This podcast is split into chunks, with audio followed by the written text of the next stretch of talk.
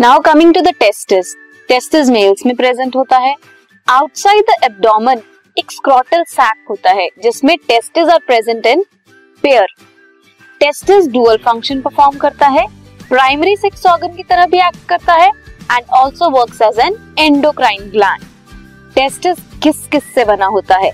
Seminiferous tubules होते हैं and stromal और इंटरस्टिशियल टिश्यूज होते हैं।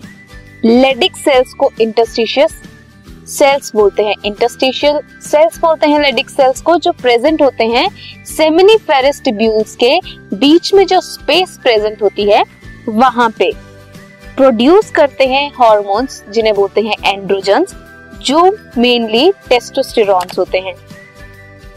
एंड्रोजन्स जो हॉर्मोन्स है टेस्टोस्टेरॉन जो है, वो रेगुलेट करता है development maturation and male accessory sex organ जो हैं, उनके फ़ंक्शन को like epididymis vasa deferens seminal vesicle prostate gland urethra ये सब क्या है?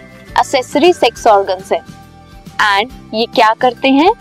इनको कौन मेंटेन करता है इनके फ़ंक्शन को? Primary sex organ testis maintain करता है। स्टिमुलेट करते हैं मस्कुलर ग्रोथ को। ग्रोथ ऑफ़ फेशियल और एक्सिलरी हेयर एग्रेसिवनेस आती है मेल्स में due to this hormone and आपने देखा होगा विद ग्रोइंग एज बॉयज़ जो हैं, उनकी वॉइस चेंज होती है। वो किसकी वजह से होती है? बिकॉज़ उनमें हार्मोनल चेंजेस आते हैं।